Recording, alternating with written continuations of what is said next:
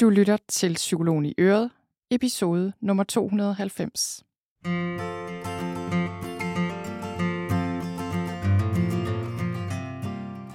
Velkommen til Psykologen i Øret. Jeg er psykologen Birgitte Sølstein, og Øret, det er dit.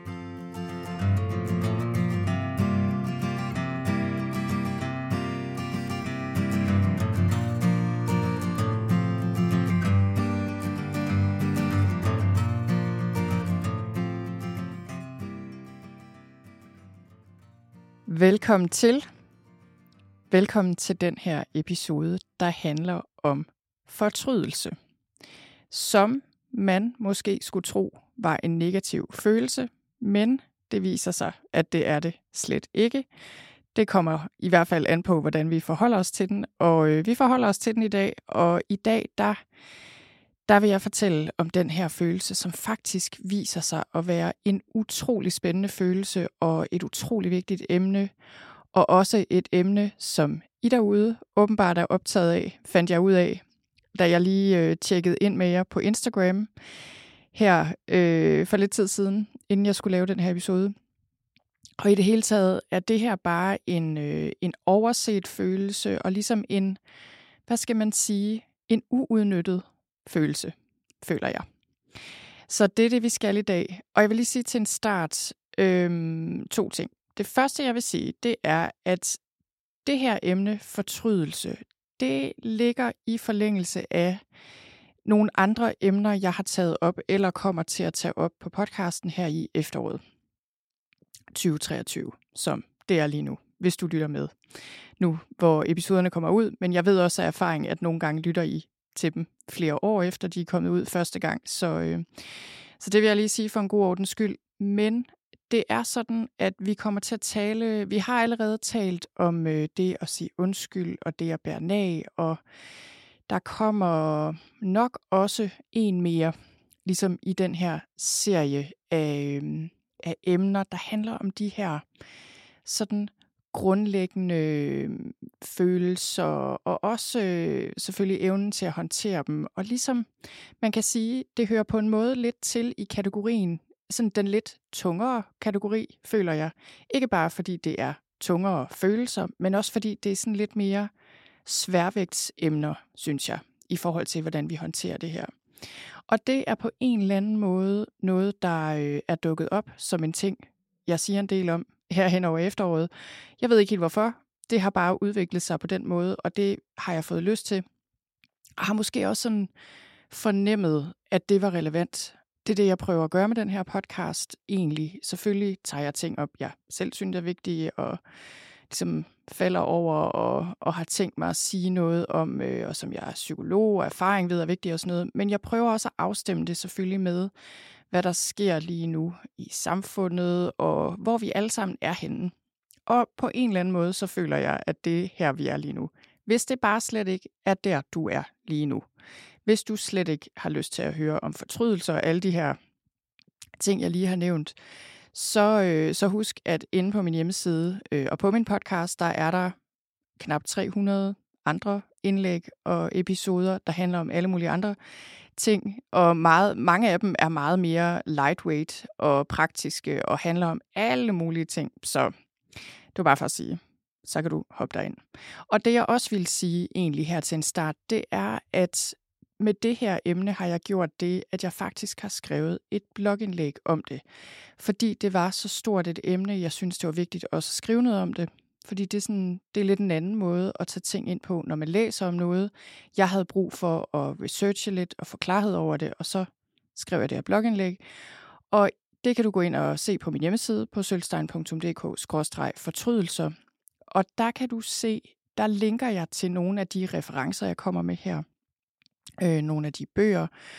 Og der, øh, jeg vil sige, at den her podcast er ikke en nøjagtig gengivelse af blogindlægget overhovedet men, men der, der vil være rigtig mange af de samme ting. Men på, i blogindlægget er der en lidt mere, mm, hvad skal man sige, konkret trin for trin beskrivelse, hvor jeg går ind i de her tre trin, vi kan bruge, når vi skal håndtere fortrydelser på en konstruktiv måde. Så det vil jeg bare lige sige til dig, der lytter med her og har lyst til at hoppe ind og kigge på det, og måske også bare lige gerne vil genopfriske noget af det her, hvis du bliver nysgerrig på det. Så det er det. Og lad os så komme i gang med den her sådan, episode. Og jeg tror bare, da jeg lige gik i gang med det her emne, der havde jeg det lidt ligesom, da jeg skulle lave den om at bære nag. Jeg tænkte, okay, det er ikke verdens mest festlige emne at tage fat i, heller ikke for mig selv. Øh, jeg blev faktisk nærmest sådan lidt på forhånd nedtrykt over at tænke på alle de ting, jeg fortrød.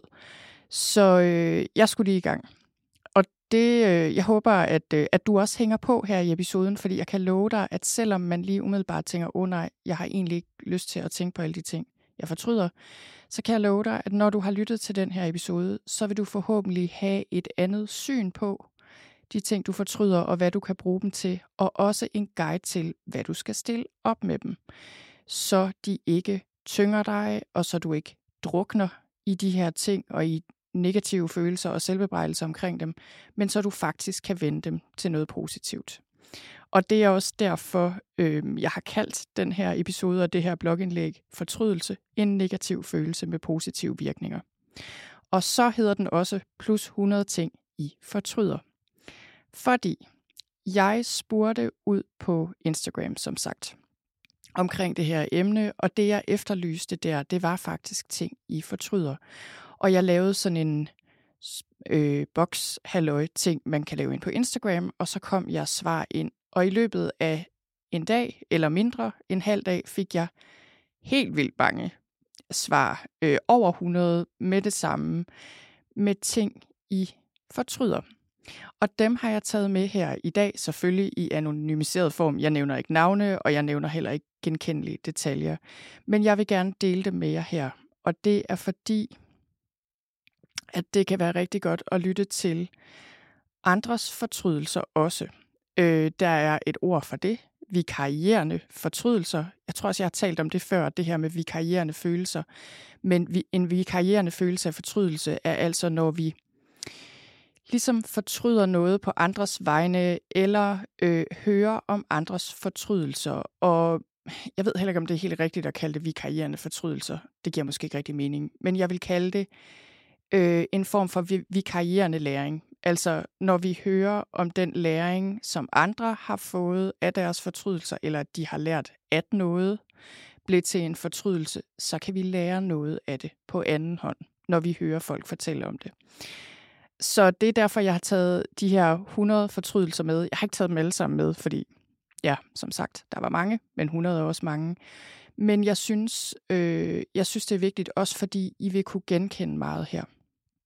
Jeg har også taget en lille liste med over vigtige ting, jeg selv fortryder. Det var også en interessant proces at dykke ned i det. Det siger jeg lidt mere om lige om lidt. Men øh, ja, det er det. Så øh, det jeg vil sige til en start, det er, at det er helt klart, at fortrydelse er ikke en følelse, der får ret meget opmærksomhed i psykologien.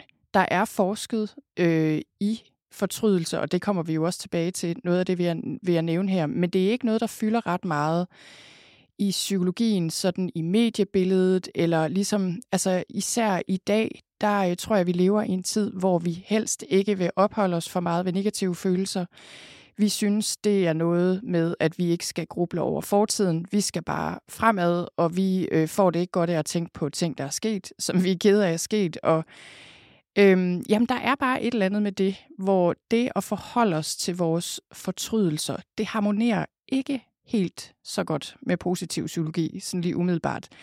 Og jeg har virkelig tænkt meget på, nu er, nu er det ikke, fordi jeg er modstander af positiv psykologi. Jeg synes tit, positiv psykologi bliver fremstillet meget unuanceret. Øhm, men jeg har bare tænkt meget på, de negative følelsers psykologi, det er sandelig også en vigtig disciplin. Og jeg tror, det er den, jeg sådan er i gang med at fremhæve lidt her i efteråret. Men, men det er ikke noget, vi er så vilde med for tiden. Vi, vi, øhm, vi har ikke lyst til at se tilbage i tiden på ubehagelige følelser. Simpelthen. Vi vil hellere bare sige, jeg fortryder ikke noget som helst. Jeg, øh, det er bare fremad og tænk på alle vores hvad hedder det, muligheder i fremtiden og selvudvikling og på den måde. vores potentiale. Så det, der er et eller andet med det der med, at vi kan ikke så godt lide den her tunghed og det negative og det, vi fortryder. Og jeg tænkte over, jeg, øh, jeg kom forbi en podcast-episode øh, fra en podcast, der hedder Den Største Kamel, som er en vild god podcast. Jeg kan virkelig anbefale jer at lytte til den. Fra øh, DR, mener jeg i hvert fald det er. Og der var forfatteren Jesper Stein inde for at tale om hans største kamel, altså sådan den største kamel, han har måttet sluge. Og der sagde han, at den største kamel, han havde måttet sluge, det var, at han ikke lever op til sine egne forestillinger om, hvem han gerne vil være, eller det har han i hvert fald ikke gjort. Og der tænkte jeg bare, det var virkelig rart at høre ham sige det. Og jeg tænkte, det er ikke så tit, man hører folk sige det, egentlig. Øh, det der med, jamen det er bare ikke altid, jeg lige lykkedes med at leve på den måde, som, øh, som jeg gerne vil. Og i hvert fald kan jeg se, når jeg kigger tilbage på mit liv, at det er ikke gået særlig godt med det. Der ligger en stor styrke i at kunne sige det. Og jeg ved også øh, fra Jesper Stein, fordi jeg har læst hans bøger, jeg kender ham ikke øh, personligt, men jeg har læst hans bøger. Jeg har ikke læst hans krimier, men jeg har læst Rampen og Ædru, som begge to er selvbiografiske bøger, som er vildt gode. Jeg kan virkelig anbefale dem. Der ved jeg, at det jo også har været en lang selverkendelsesproces at nå dertil. Men jeg synes bare, øh, det var bare interessant. Og det var, det var rart at høre ham sige det som modsvar til det her med, at jamen det, vi skal fokusere på det positive og på fremtiden og på alt det, der går godt. Nå, men lad os prøve at kigge på, hvad fortrydelse er for noget, inden vi går videre. Og det er ikke, fordi jeg vil øh, sige en masse teoretisk om det, men, øh, men det jeg egentlig vil sige her til en start, at det jeg trækker på her, det er øh, primært en bog, jeg læste sidste år, eller lyttede til faktisk, gjorde jeg, i første omgang, af en forfatter, der hedder Dan Pink, og han har skrevet en bog, der hedder The Power of Regret, øh, noget med How Looking Backward Moves Us Forward og den er ikke oversat til dansk, så vidt jeg ved. Men den kom sidste år, og den fik alle mulige priser, og det så jeg et eller andet sted, og så tænkte jeg, ej, den skal jeg læse eller lytte til. Og det gjorde jeg, og den var virkelig, virkelig god. Og Daniel Pink, han er faktisk øh, jurist oprindeligt og forfatter. Han har også været taleskriver for den amerikanske administration, og han, øh, han er bare, han er en af de der, jeg ved ikke rigtig, hvad man skal kalde dem, sådan journalistisk videnskabsforfatter, formidler et eller andet. Jeg synes, det er, sådan, det er en genre, der er ret stærk i USA, og der er nogle virkelig gode bøger skrevet i den genre. Og det her er en af dem. Den er meget gennemresearchet, og, øh, og det er virkelig en bog, jeg kan anbefale, hvis man gerne vil dykke ned i det her emne. Den er, øh, den er altså, hvad skal man sige, omfattende. Den dykker meget ned i forskningen, men den er også super læsevenlig for alle, tænker jeg. Altså, hvis man er okay med at læse på engelsk, men også egentlig meget hands-on, især i den sidste del, i forhold til, hvordan kan vi komme videre og arbejde med fortrydelse. Og det er egentlig hans arbejde, jeg trækker meget på, og hans trætrinsmodel også især, jeg trækker på. Men øh, han kommer med en definition, som, øh, så, hvor han siger, jamen den psykologiske definition af fortrydelse, det er noget i stil med en ubehagelig følelse, som vi associerer med noget, vi har gjort, eller noget, vi ikke har gjort, som har medført et eller andet, som vi ville ønske var anderledes.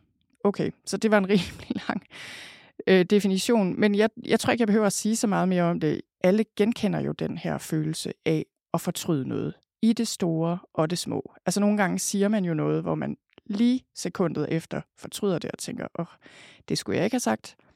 Det kender jeg i hvert fald til. Og så det er sådan en af de små fortrydelser som regel, og så er der de store fortrydelser øh, og livslange fortrydelser nogle gange, som vi bærer med os over tid. Så det er sådan, det er den der følelse af, åh, hvis bare jeg kunne lave det om tilbage i tiden. Hvis bare jeg kunne gå tilbage i tiden og gøre noget andet. Så øh, det er det. Og jeg vil sige, fortrydelse, hvis vi sådan skal kigge på det teknisk set, er jo ikke en følelse, ligesom vrede, sorg, øh, frygt er det. Det er en lidt mere kompleks følelse i hvert fald, og Dan Pink kalder det også mere en proces egentlig, end bare en følelse, og det synes jeg er en meget god beskrivelse. Og øh, så det handler om, hvad vi godt kunne ønske os, vi kunne have gjort anderledes. Og man kan sige, øhm, det vi taler om her, kommer til at tale om, det er jo de lidt større fortrydelser, fordi de små betyder ikke så meget.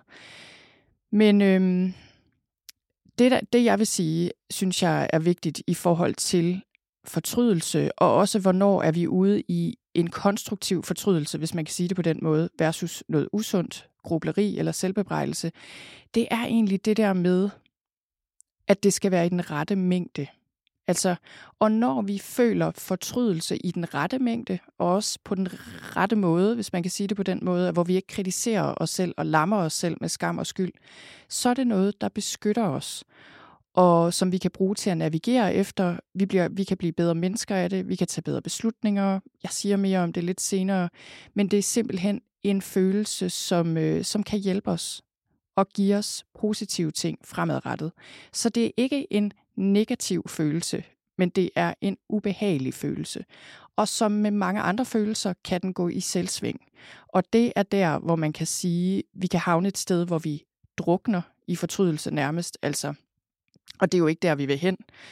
Og, og på en måde er det også det, jeg gerne vil hjælpe med til med den her podcast-episode, er, at du ikke længere drukner i fortrydelse, men kan navigere i det på en god måde. Så Dan Pink, jeg tror også, han bruger den her metafor med, at vi skal ikke drukne i vores fortrydelser, vi skal lære at svømme i dem. Altså ligesom bruge dem til at komme fremad og komme ind på land.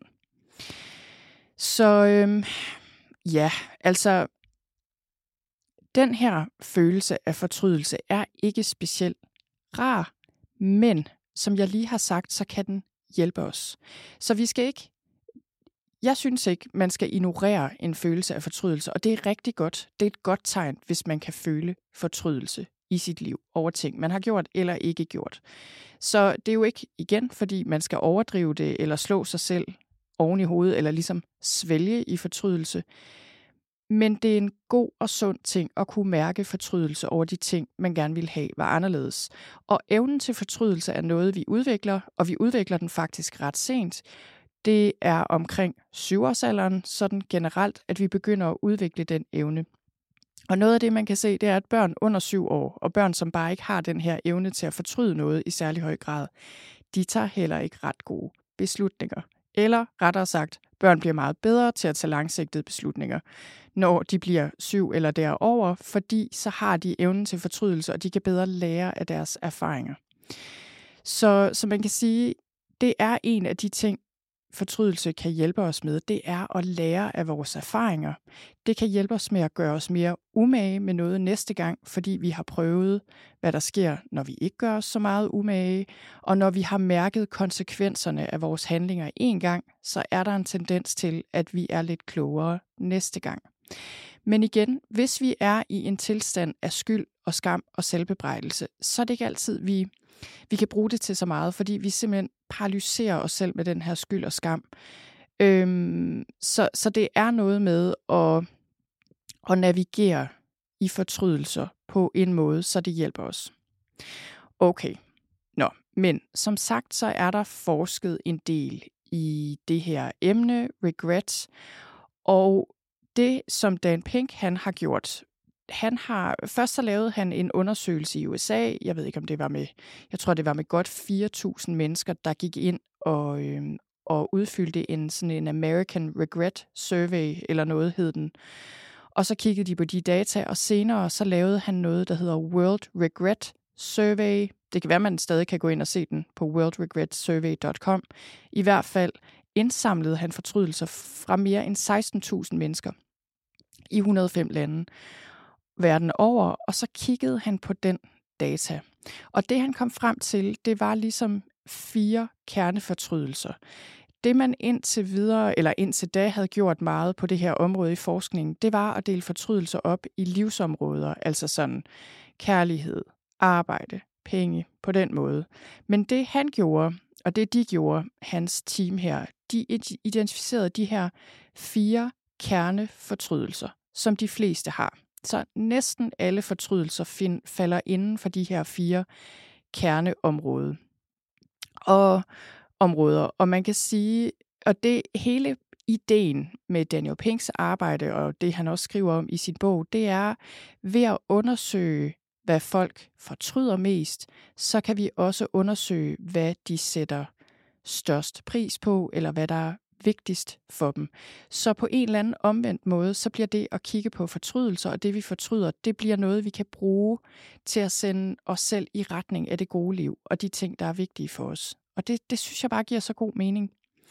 Nå, men lad os lige prøve at kigge på de her fire typer af kernefortrydelser. Og igen, du kan gå ind på noterne øh, til episoden på blogindlægget inde på min hjemmeside, hvis du vil have det genopfrisket øh, på et tidspunkt.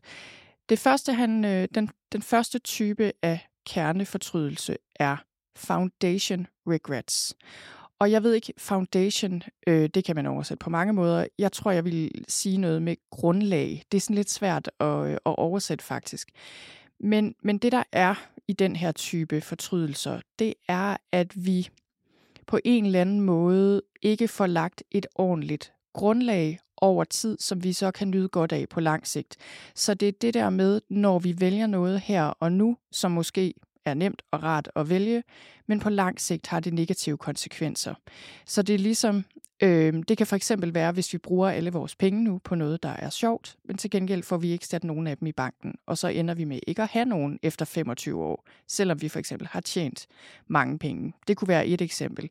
Det kan også være noget med ikke at bevæge sig øh, nok, eller ikke spise ordentligt, så man over tid ender med at blive syg af det, og så ville man ønske, at man havde gjort det stykke arbejde, det var at bevæge sig hver dag, eller hvad det nu kunne være. Så det, så det er eksempler på de her foundation regrets. Så det er noget med, rigtig ofte er det noget med, at vi, som Dan Pink også siger, vi overvurderer nuet og den værdi, ting har for os lige nu, altså et eller andet nemt og sjovt, eller noget, der smager godt, eller hvad nu, og så undervurderer vi den værdi, det kan have for os på lang sigt, og lade være for eksempel, eller vælge noget til eller fra. Så det håber jeg giver mening. Foundation regrets. Så er der moral regrets, moralske fortrydelser. Og den er lige ud af landevejen. Det er en vigtig kategori, fordi det er som regel det, der piner folk mest rent følelsesmæssigt. Det er, når vi har gjort andre ondt. Det kan være snyd og bedrag, det kan være utroskab, det kan være mobning, at vi har været med til at mobbe nogen øh, som børn eller voksne. Så moralske fortrydelser handler om, at vi ikke har gjort det rigtige. Øh, rent etisk, rent menneskeligt, rent moralsk, selvom vi godt har vidst, hvad det rigtige var. Så det er moralsk fortrydelse. Så er der det, han kalder connection regrets altså fortrydelse omkring vores forbindelser til andre mennesker. Så det her er i forhold til relationer. Øh, og det handler meget om, at vi fortryder typisk ikke at have forbindelse til folk længere. Det kan være familierelationer, der er glædet ud, eller som vi ikke har prioriteret. Det kan være, at det er relationer, der er stoppet bræt, fordi der har været et skænderi. Og det kan være alle mulige relationer. Det kan være venskaber, det kan være mellem altså børn og forældre, eller søskende, eller altså hvad som helst. Men connection regrets, det er når vi fortryder noget omkring relationer.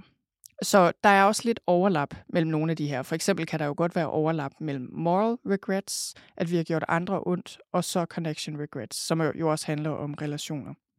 Så er der den sidste, som er boldness regrets. Og boldness betyder mod, eller det at være modig og ture ting. Så boldness regrets handler jo om, at der var noget, vi ikke turde springe ud i.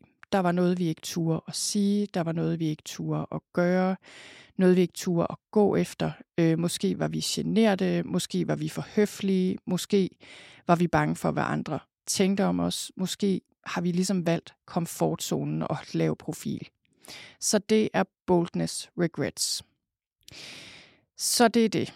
Og så, øh, jo, så det var de fire kernefortrydelser. Og jeg vil lige sige, fordi jeg kommer lige til at tænke på, der er også skrevet en anden ret kendt bog om øh, fortrydelser, Bronnie Ware, øhm, som er en australsk sygeplejerske, eller jeg ved ikke helt, om hun er sygeplejerske, men i hvert fald tog hun sig af døende, og øh, hun har skrevet en bog, der hedder The Top 5 Regrets of the Dying. Og der skriver hun, øh, det, er ikke, det er ikke så systematisk en tilgang øh, til den her, men hun har simpelthen været vidne til de fortrydelser, som folk har bekendt til hende i de år, hun arbejdede med folk, der døde. Og så har hun skrevet om de fem vigtigste øh, fortrydelser. Altså sådan noget med, jeg fortrød, at jeg ikke bare var noget mere mig selv. Jeg fortrød, at jeg har brugt for lang tid på arbejde. Det var typisk sådan nogle ting, som, som, som folk fortrød. Jeg fik også bare lige lyst til at nævne den, fordi hvis man synes, det kunne være spændende at gå ind og kigge på den. Så øh, den bliver i hvert fald ofte nævnt. Nå, men det jeg egentlig vil gøre nu, øh, inden jeg hopper ud i at sige lidt mere om, hvorfor det egentlig hjælper at sætte ord på de ting, vi fortryder, og hvordan vi kan arbejde med det, så vil jeg gå videre til de ting, som I har delt med mig, som I fortryder. Og øh, jeg vil sige, jeg har nok i mellemtiden, mens jeg lige så snakker her, så har jeg faktisk besluttet mig for ikke at nævne alle de 100 ting, fordi det, jeg tror, det bliver for meget i en podcast. Så det er ikke, fordi de ikke er vigtige at nævne, men det slår mig lige, at øh, det er nok lidt meget at sidde og nævne her på en podcast-episode. Men man kan gå ind og se alle 100 i blogindlægget. Så det, jeg vil gøre her, det er, at jeg lige vil starte med at, at læse de første 25 eller sådan noget op. Så det her, det er jeres fortrydelser. Hvad I fortryder. Som sagt, jeg skrev ud på Instagram, jeg sidder og arbejder med det her emne. Vi skriver til mig, hvad I fortryder. Anonymt, skrev de fleste. Øh, og så væltede det bare ind med fortrydelser. Og det var jeg jo rigtig glad for. Øh, og det var, det var faktisk, det var ret rørende at læse så mange fortrydelser på én gang, som jeg så sad og gjorde her til morgen, da jeg skulle forberede den her episode. Øhm, og jeg håber på en måde, at når man hører den her liste eller læser den inde på øh, min hjemmeside, at man så også lige vil mærke efter og sådan mærke den effekt, det har, når man er vidne til andre folks fortrydelser. Og jeg håber også, I vil sende varme tanker til dem, der har bekendt deres fortrydelser her, fordi det er ikke så nemt.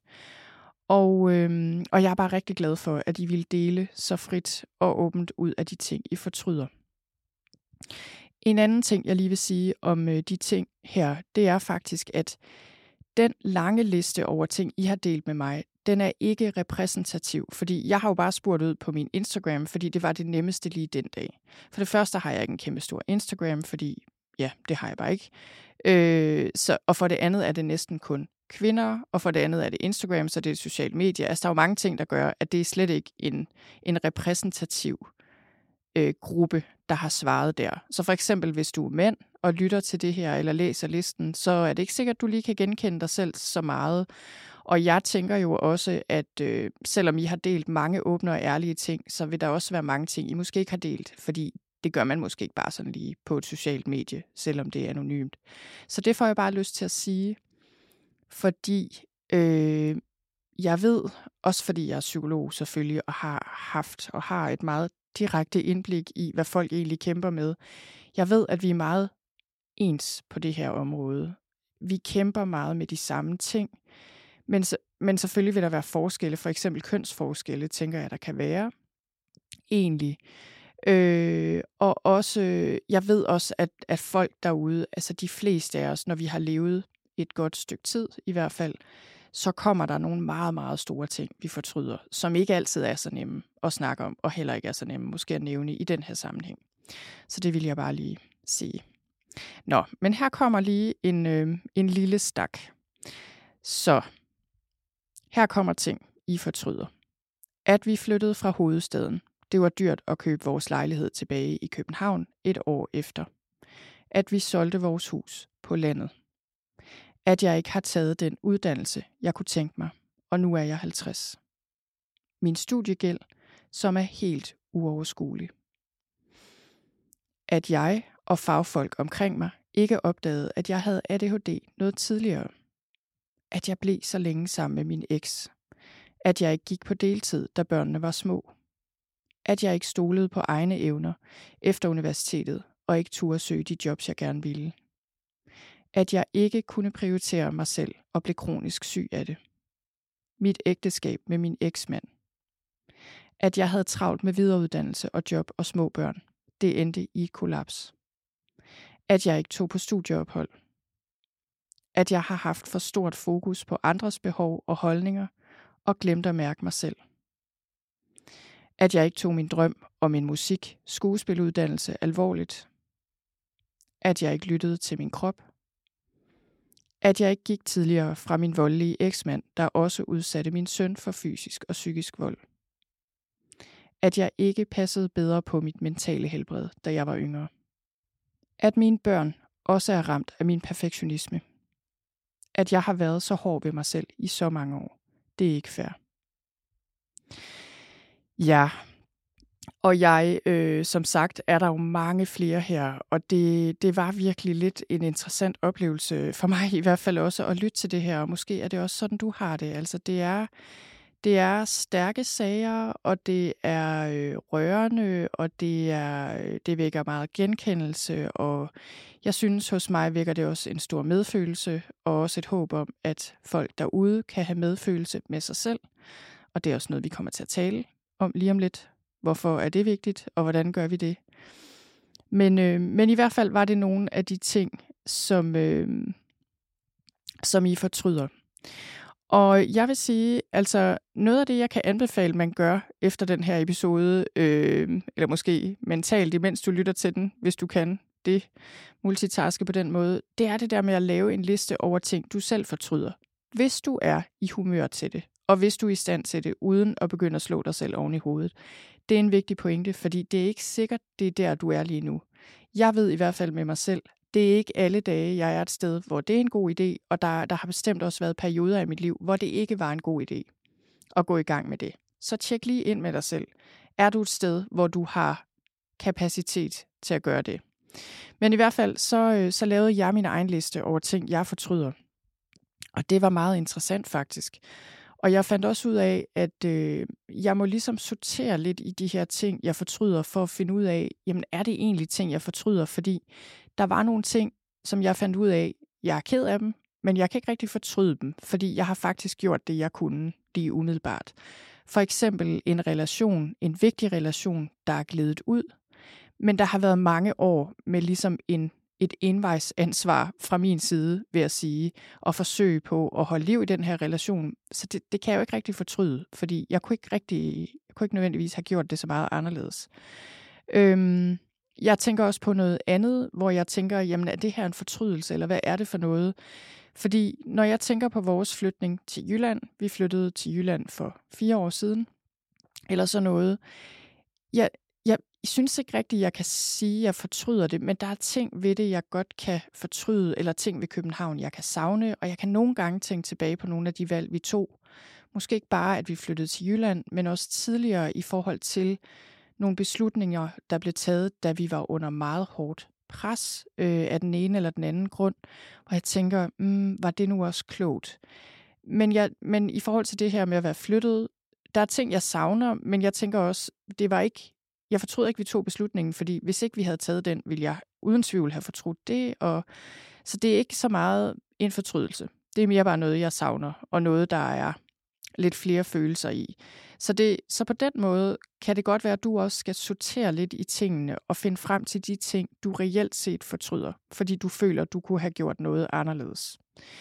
Så øhm, jeg har også lavet en liste, og her er bare et lille udpluk fra min liste. Jeg fortryder, at jeg arbejdede fuldtid, da børnene var små.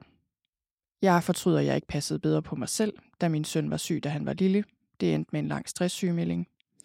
Jeg fortryder de diskussioner, min mand og jeg har haft gennem tiden om det samme igen og igen og igen. Det spilder tid, føler jeg. Jeg fortryder, at jeg, tog, at jeg ikke tog imod en god mulighed ved et stort forlag for nogle år siden, og stadig ikke er kommet i gang med at skrive bøger. Jeg fortryder, at jeg ikke så behovet for, at min søn havde brug for specialskole længe før. Jeg fortryder, at jeg gik imod min mavefornemmelse og lod mig presse af læger til at give min søn unødig medicin i flere år, da han var lille. Jeg fortryder, at jeg ikke fik lært at spille klaver eller et andet instrument som barn eller ung. Jeg fortryder dem, jeg har været med til at drille eller måske ikke mobbe, men i hvert fald drille i folkeskolen, og jeg fortryder i hvert fald, at jeg ikke aktivt beskyttede dem mere. Jeg fortryder, at jeg spildte tid på en række tvivlsomme kærester som ung, i stedet for at bruge tid og energi på noget andet. Jeg fortryder de mange gange, jeg har sagt nej til noget, jeg gerne ville, på grund af frygt for, hvad andre ville tænke, hvis jeg fejlede. Jeg fortryder, at vi ikke fik et barn mere for et par år siden. Nu føler jeg, det er for sent. Jeg fortryder, at jeg var så ked af min krop som ung.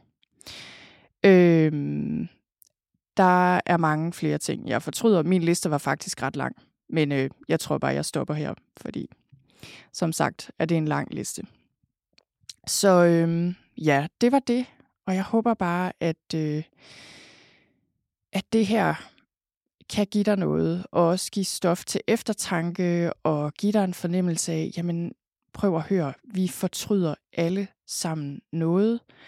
Og jeg synes bare, det er også meningen med den her episode, og også meningen med, at jeg spurgte ud. Jeg synes bare, det kan være rart at få lov til bare at sige det, som det er, at der er noget, vi fortryder, uden at nogen kommer løbende med en selvhjælpsbog om, hvordan vi bare skal holde op med det og tænke på alt det positive. Altså, fordi sagen er bare, at der er ting, vi fortryder. Og det er det. Og det kan være rart bare at få lov til at sige det. Og så er den ikke længere. Øhm, og så øhm, nu kommer vi ligesom videre til sådan den lidt mere handlingsorienterede del af sagen, fordi det vi jo gerne vil her, det er at gøre noget konstruktivt i forhold til den her følelse af fortrydelse. Og jeg vil egentlig gøre det rimelig kort, som sagt. Nu har jeg vist sagt det lidt for mange gange måske i den her episode. Man kan gå ind og læse en lidt mere detaljeret vejledning. Men, men det jeg lige vil sige først, inden jeg kommer til den, det er, hjælper det overhovedet at sætte ord på de ting, vi fortryder, eller hvad? Det tænker jeg, det gør. Øhm, hvis vi kan gøre det på en måde, hvor vi ikke slår hinanden eller os selv oven i hovedet. Og jeg snakkede med en veninde om det her til morgen faktisk, som er præst, og sagde, at jeg skal lave det her, øh, den her episode, og det er ret interessant. Og vi snakkede om, øh, fordi hun jo er præst, og vi snakkede om det her med at skrifte, og hun sagde, at noget af det, de har i den katolske kirke, som vi godt kan mangle i den danske folkekirke, det er det her skrifte. Altså det her med at have et sted, hvor vi kan gå hen og fortælle om vores fortrydelser, og så bede om tilgivelse. Eller i hvert fald ligesom lægge det fra os. Og så ved jeg godt, når man nævner den katolske kirke og folkekirken for den slags skyld, så får folk alle mulige associationer, og så kommer det til at handle om noget helt andet, og måske også især den katolske kirke, kan jeg i hvert fald mærke. Når jeg snakker om det, så kommer der bare nogle helt andre ting øh, op, fordi på grund af alle mulige sager og misbrug og alt det her. Men hvis vi lige lægger det til side et øjeblik, så, øh, så fik vi bare en snak om det her, og det synes jeg bare var meget interessant, og jeg synes virkelig, hun har ret. Vi mangler et sted i vores tro, hvis vi har sådan en, eller bare i vores dagligdag, hvor vi kan gå hen og sige, jeg har gjort noget forkert. Jeg må ligesom lægge det fremme og bede om tilgivelse og prøve at rette op på det, hvis jeg kan. Øh, det er rigtig godt at gøre. I forskningen øh, i psykologien kalder man det her self-disclosure eller selvafsløring, når vi siger noget om os selv, afslører noget om os selv, som vi måske ikke er så stolte af, eller ligesom det kan også være bare at fortælle, hvordan vi har det. Øh, og det kunne man sige meget om. Summa summarum, det er godt med self-disclosure, når vi gør det på rette sted og i rette omfang. Sådan, det er sådan, det tror jeg meget kort sagt. Og det, der også er meget interessant, det er, at vi er bange for, at folk vil dømme os negativt, når vi går til bekendelse og fortæller åbent om, hvordan vi har det, eller hvad vi fortryder. Og forskning peger faktisk på, at folk ser mere positivt på os og stoler mere på os, når vi afslører ting om os selv. Igen i passende mængde, fordi det vi snakker om her, det er jo ikke oversharing, øh, hvor vi fortæller alt om os selv til den første, den bedste, eller på sociale medier, hvor vi hele tiden fortæller om alt muligt privat. Det er jo ikke det, vi snakker om her. Det skal være afstemt. Men det er gavnligt, og hele det her med at sætte ord på følelser, øh, det er jo bare en ting, igen, på rette tid og rette sted, som gavner os. Det er en god ting at kunne. Jeg har personligt måttet lære det helt fra bunden. Øh, jeg synes, jeg begyndte at lære det i mine 20'ere. Det har simpelthen hjulpet mig så meget i mit liv, og jeg har jo kunne se det som psykolog også, hvad det betyder, når vi begynder at kunne sætte ord på vores følelser. Fordi så er det ligesom, vi kan få fat på dem, vi kan forstå, hvad det er, der rører sig, og vi kan gøre noget ved det. Det, det er en helt, helt grundlæggende evne. Og øh, der er det her citat, som jeg har tror jeg nævnt et par gange i min podcast, fra Jung, som sagde, indtil du gør det ubevidste bevidst, vil det styre dit liv, og du vil kalde det skæbnen. Og sådan er det også lidt med de her følelser. Det kan det være i hvert fald. Og også følelsen af fortrydelse. At hvis vi bare skubber det ned og skubber det væk, så kommer det til at styre os på en ubevidst måde. Øhm, det kan være, at vi prøver at holde det så meget på afstand, og vi ikke mærker os selv, at vi drikker os fra det, eller prøver at arbejde os fra det, eller vores relationer bliver meget overfladiske, eller vi kan ikke mærke os selv, eller vores følelser, og derfor heller ikke vores behov, fordi vi bare holder alle de her ubehagelige ting nede. Og det kender jeg godt. Jeg ved, hvordan det er, fordi sådan levede jeg den første del af mit liv. Det var jo ikke noget, jeg gjorde med vilje. Det tror jeg ikke rigtigt, der er nogen, der gør med vilje. Men jeg, øh, jeg må bare sige, min livskvalitet og min, min evne til at passe på mig selv, den, og ligesom, øh, ja, styre mit liv, kan man sige, det er blevet radikalt bedre med tiden, efterhånden, som jeg har lært de der ting. Så det er sundt. Det er sundt at sætte ord på tingene, også at fortælle om de ting, vi fortryder. Og det gode er, vi behøver ikke at gå ud og fortælle det til andre mennesker, hvis det er for grænseoverskridende eller ikke lige giver mening. Det kan vi gøre, men forskning peger også på, at det at skrive det ned også kan hjælpe. Også selvom vi bare skriver det ned og ikke viser det til nogen. Der er øh, en, øh, hvad er han? Jeg bliver lidt i tvivl om, hvad han er, om han er psykolog eller hvad, men i hvert fald Penny Baker, som jeg også har nævnt nogle gange her på podcasten, som har skrevet en bog, der hedder Expressive Writing, som har forsket i selvafsløring på skrift, hvor vi skriver om, hvordan vi har det øh, og betror os til papiret. Og der er forskning, der igen og igen viser, at det er en god ting at gøre. Vi bliver både, altså vi får færre sygedage, et bedre immunforsvar, vi får et bedre humør, alle mulige ting, alle mulige positive effekter kan det have. Så det kan også være et sted at starte, hvis man ikke lige har mod på at gå ud og fortælle andre om det. Og jeg vil sige også, at når jeg tænker tilbage på mit eget liv, så, så det at være ærlig omkring de ting, jeg fortryder, det kræver, øh, at jeg har at jeg har medfølelse over for mig selv, at jeg har mit grundlæggende selvværd på plads, at jeg kan sige til mig selv, jeg er værd at elske, som jeg er, og ikke fordi jeg, hvad skal man sige, jeg er ikke kun værd noget værd som menneske, hvis jeg er fejlfri eller næsten fejlfri, og jeg, så derfor må jeg hellere skjule min fejl. Det har også været en lang proces for mig, og det tror jeg, det er for mange af os at nå derhen, hvor vi kan sige, jamen, jeg er allerede okay, jeg er god nok, som jeg er, jeg, vi er uperfekte, vi er nogle fuldstændig uperfekte væsener.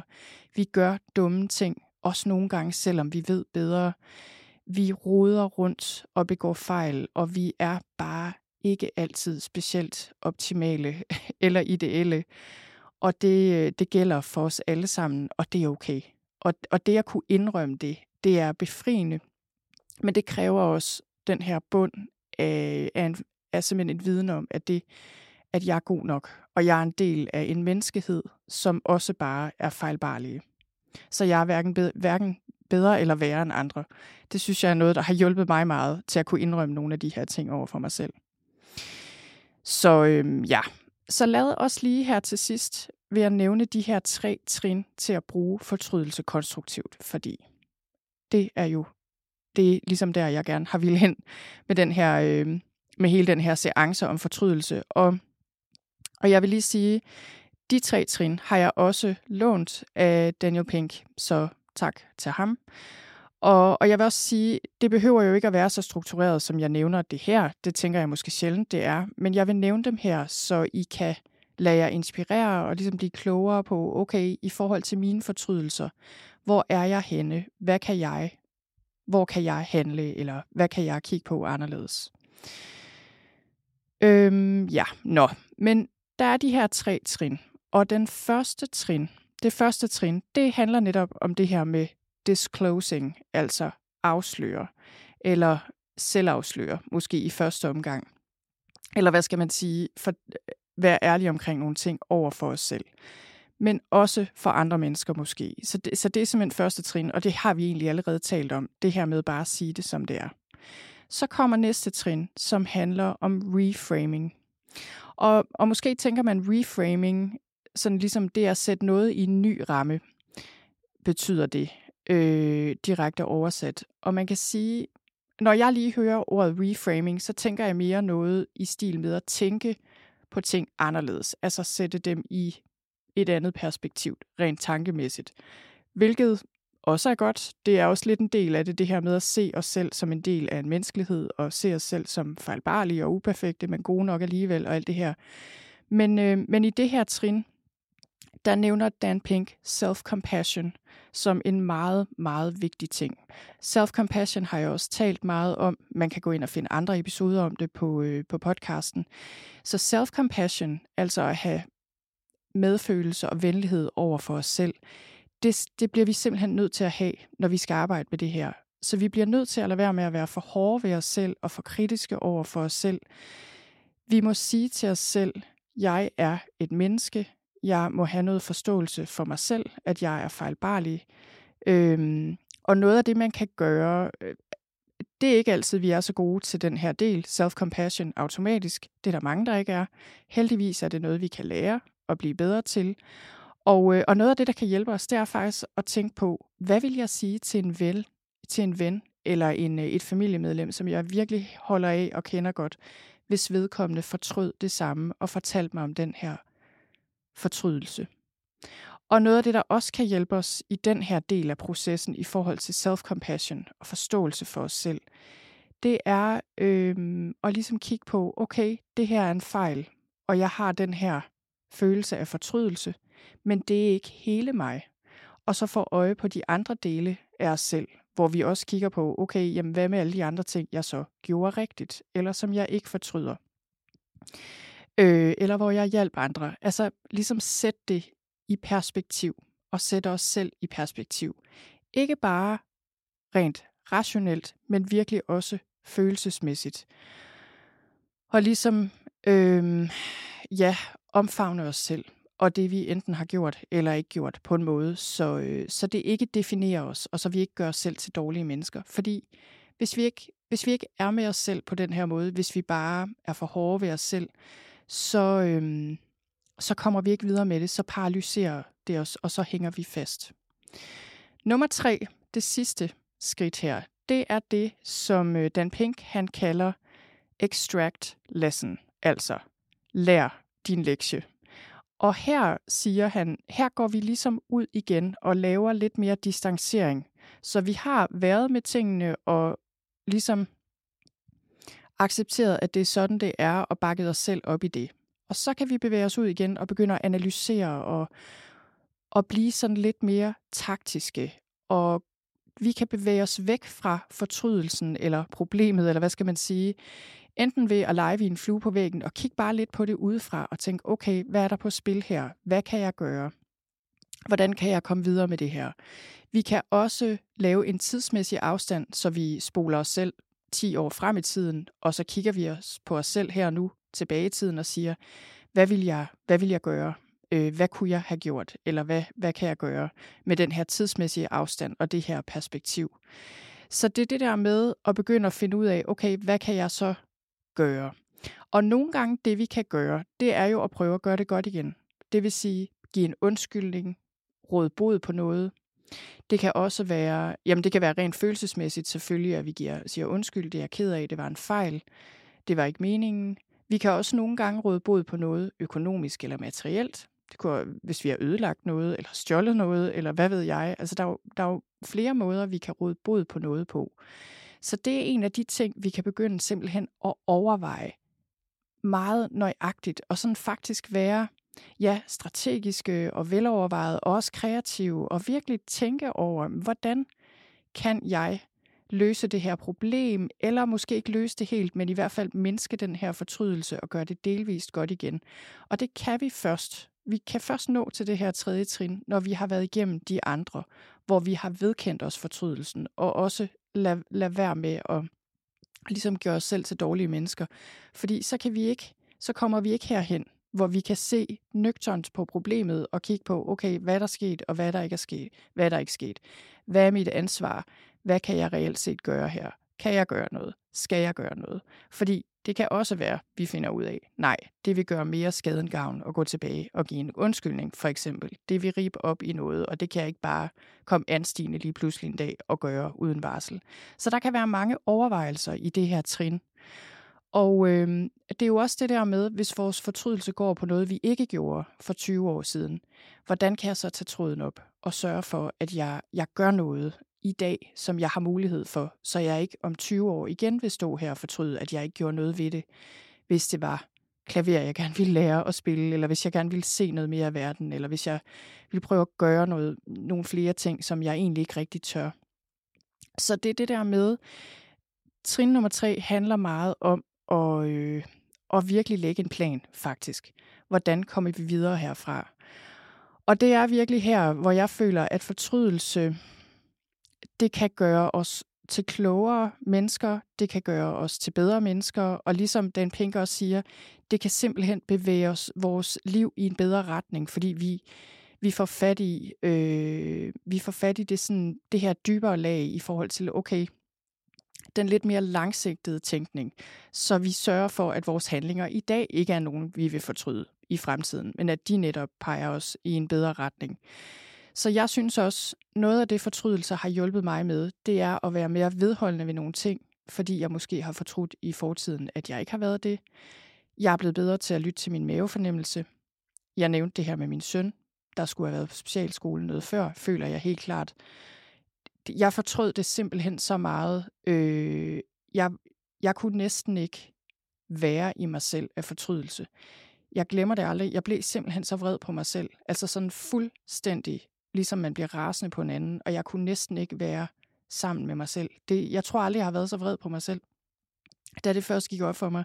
Det var egentlig sådan lidt en pludselig oplevelse, og det var, det tog mig lige lidt tid at øh, ja, komme overens med det. Men noget af det, det har gjort, det er, at jeg er blevet rigtig god til at lytte til min mavefornemmelse. Og jeg er fuldstændig kompromilløs med den.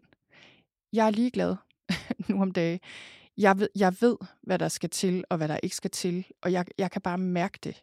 Og det er ikke sådan en vilje op i mit hoved, at nu vil jeg bare have min vilje.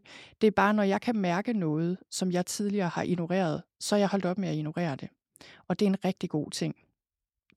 Øh, så, så det var bare et eksempel på det der med, vi bliver klogere øh, af at begå fejl, og vi, bliver, vi kan virkelig blive klogere og få et andet perspektiv på tingene når vi begår fejl og gør ting og fortryder dem senere. Ja, nå. Vi er nået til vejs ende, øh, også fordi, ja, man kunne jo blive ved, føler jeg, og, øh, og, og vi, man kunne sige meget mere om det her emne i virkeligheden, men jeg, det vil jeg ikke gøre nu. Øh, det, jeg vil slutte af med her, det er et citat, som jeg rigtig godt kan lide. Det er øh, af Viktor Frankl, som har skrevet en bog, der hedder Man's Search for Meaning. En vigtig, vigtig bog i psykologien. Han er en af psykologiens vigtige, vigtigste tænkere. Han var øh, svejsisk psykiater, han overlevede holocaust, har været en inspiration for helt utrolig mange i psykologien, og mange af jer kender ham nok. Øh, han er ophavsmand til noget, der hedder logoterapien, har skrevet andre bøger også. Men der er et citat, som jeg faktisk kender og har brugt, og jeg ved ikke, om jeg har nævnt det her, og det er det her citat, men jeg har ligesom ændret mit syn lidt på, hvad det her betyder, efter jeg er dykket ned i det her emne med fortrydelse. Men citatet er, når vi ikke længere er i stand til at ændre en situation, så bliver vi nødt til at ændre os selv. Eller så må vi ændre os selv.